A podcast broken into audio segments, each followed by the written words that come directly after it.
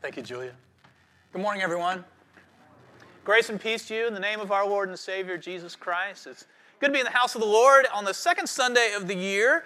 It is Baptism of the Lord Sunday, every single um, second Sunday of the year. And so um, it's good to be here. We've um, already had very exciting service to begin with. We welcomed Lynn into membership and uh, we have baptized that baby doll during the children's sermon so many times that I think we're going to have to just give it a halo and wings um, because it is well on its way to heaven. Um, but it's been, a, it's been a great day already.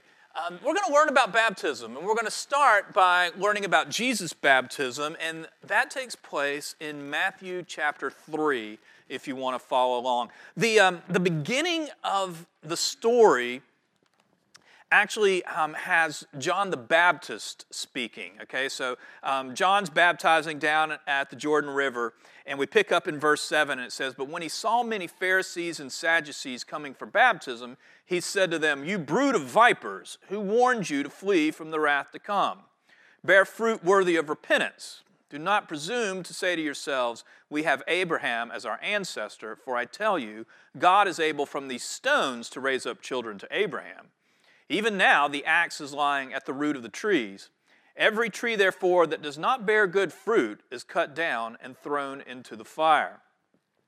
I baptize you with water for repentance, but one who's more powerful than I is coming after me. I'm not worthy to carry his sandals. He'll baptize you with the Holy Spirit and fire.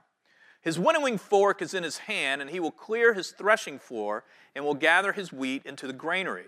But the chaff he will burn with unquenchable fire. Then Jesus came from Galilee to John at the Jordan to be baptized by him, saying, John, excuse me, and John would have prevented him, saying, I need to be baptized by you, and you come to me? But Jesus answered him, Let it be so now, for it is proper for us in this way to fulfill all righteousness. Then he consented, and when Jesus had been baptized, just as he came up from the water, Suddenly the heavens were opened to him, and he saw the Spirit of God descending like a dove and alighting on him. And a voice from heaven said, This is my Son, the beloved, with whom I am well pleased. This is the word of God for us, the people of God. Thanks be to God. Let's pray. Almighty and everlasting God, we thank you for our baptism and for our place in your church. We thank you that you connect us all one to another, and that you call us your children, and that you're even willing to say that with us you are well pleased. Lord, we delight in being called beloved. In the name of Jesus Christ. Amen. There is power in remembering who you are. Marty Johnson knew that finding his biological father was going to change his life forever, but he wasn't quite prepared for the letter that he received at the end of his search. Johnson was born after a brief affair between two college students. One was an American, the other was an exchange student from Africa. And he was given up for adoption and raised by a family in Minnesota. As an adult, Johnson was happy with his life as a mortgage broker in suburban Minneapolis and really kind of uninterested in finding his birth parents.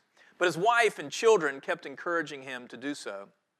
Well, as it turned out, his birth mother found him first.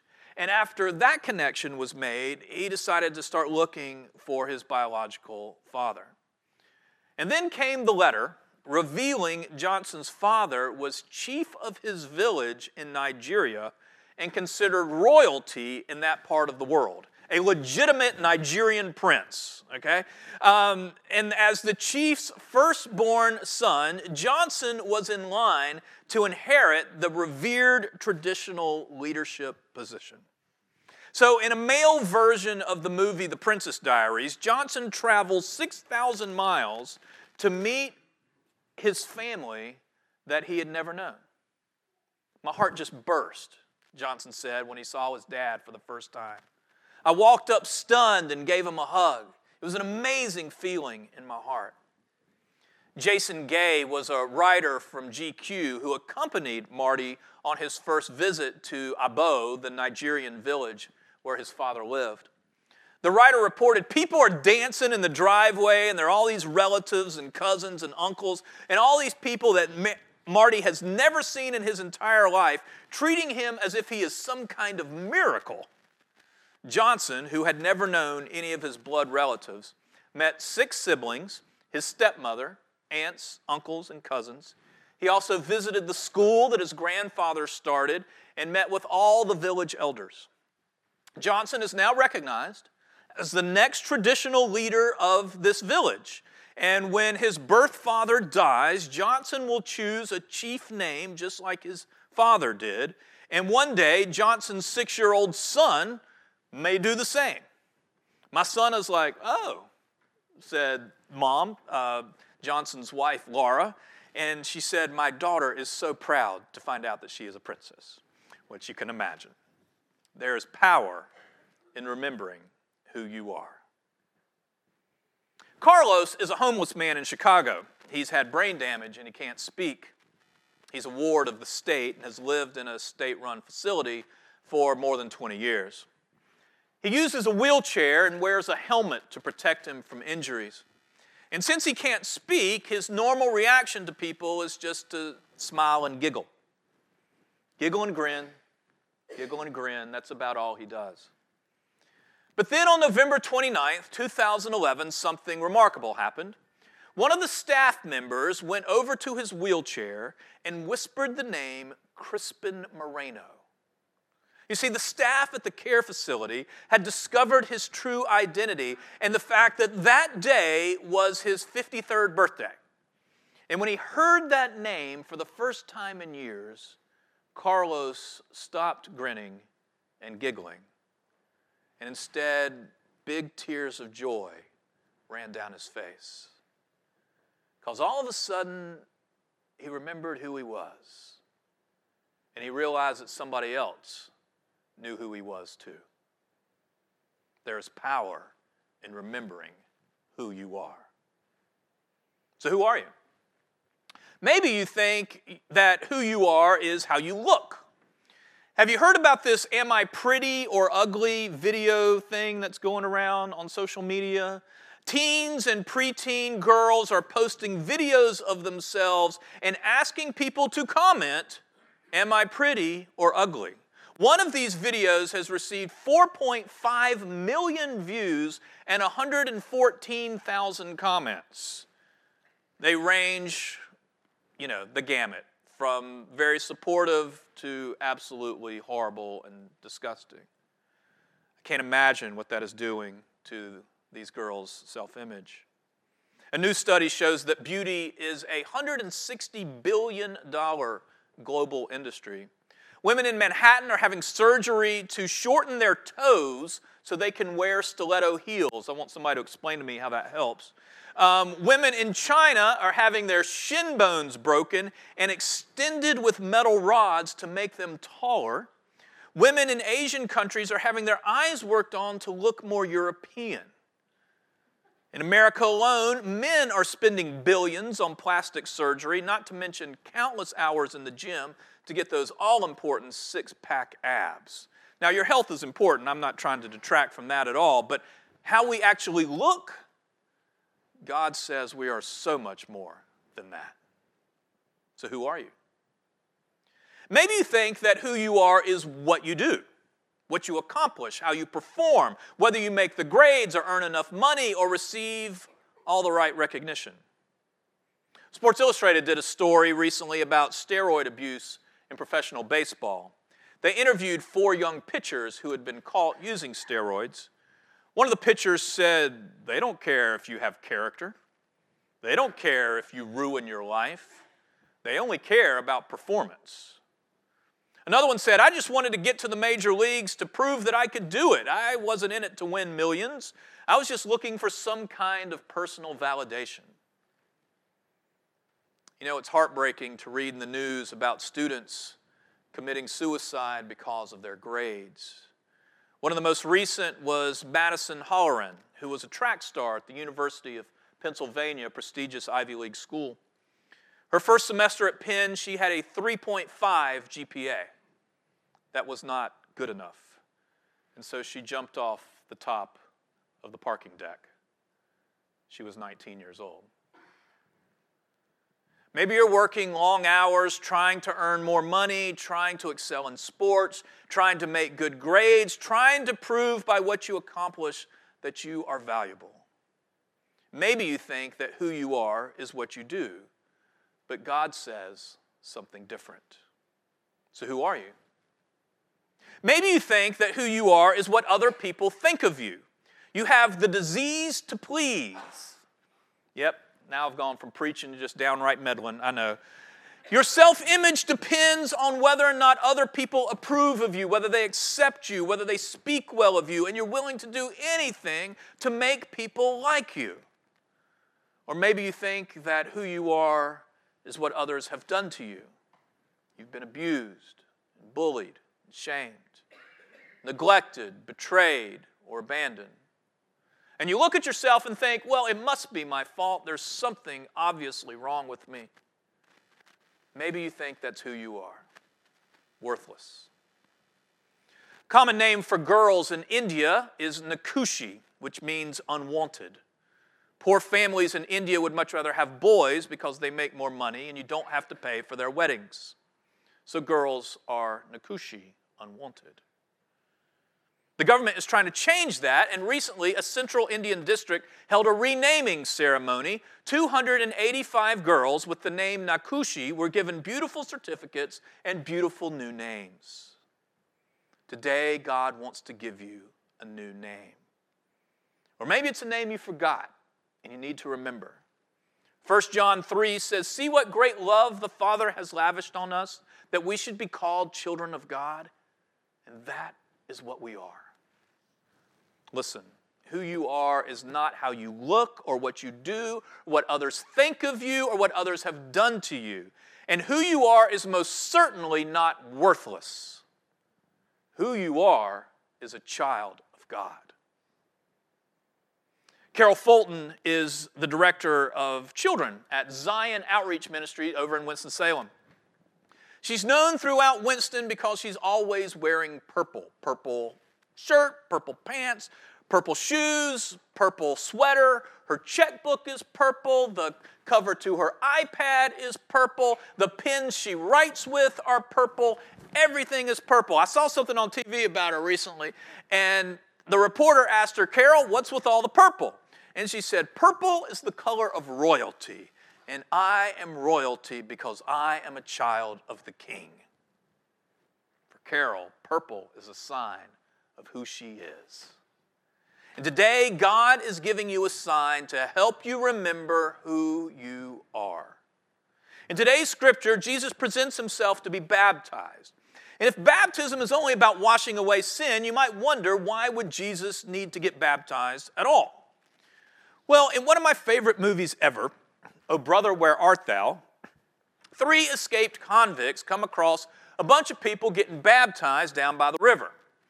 One of the ex cons, named Delmar, gets all excited and he runs to the front of the line out in the river and he gets baptized. And Delmar comes out of the water and says, All my sins and transmissions have been washed away. Not transgressions, transmissions. Even that Piggly Wiggly I knocked over in Yazoo, that's been washed away. And one of the other convicts says, Delmar, I thought you said you was innocent of them charges. To which Delmar replies, Well, I lied and that's been washed away too. If Jesus was without sin, why was he baptized? It's an important question because I think it'll help you understand your own baptism. Why was Jesus baptized? Let's look at the last two verses of the story that we read a few minutes ago. And when Jesus had been baptized, just as he came up from the water, suddenly the heavens were opened to him, and he saw the Spirit of God descending like a dove and alighting on him. And a voice from heaven said, This is my Son, the beloved, with whom I am well pleased. What we see when Jesus is baptized is identification. He is identified as the Son of God. God says, This is my child. That's who he is. Now, we got a lot of disagreement in the greater church around baptism, right?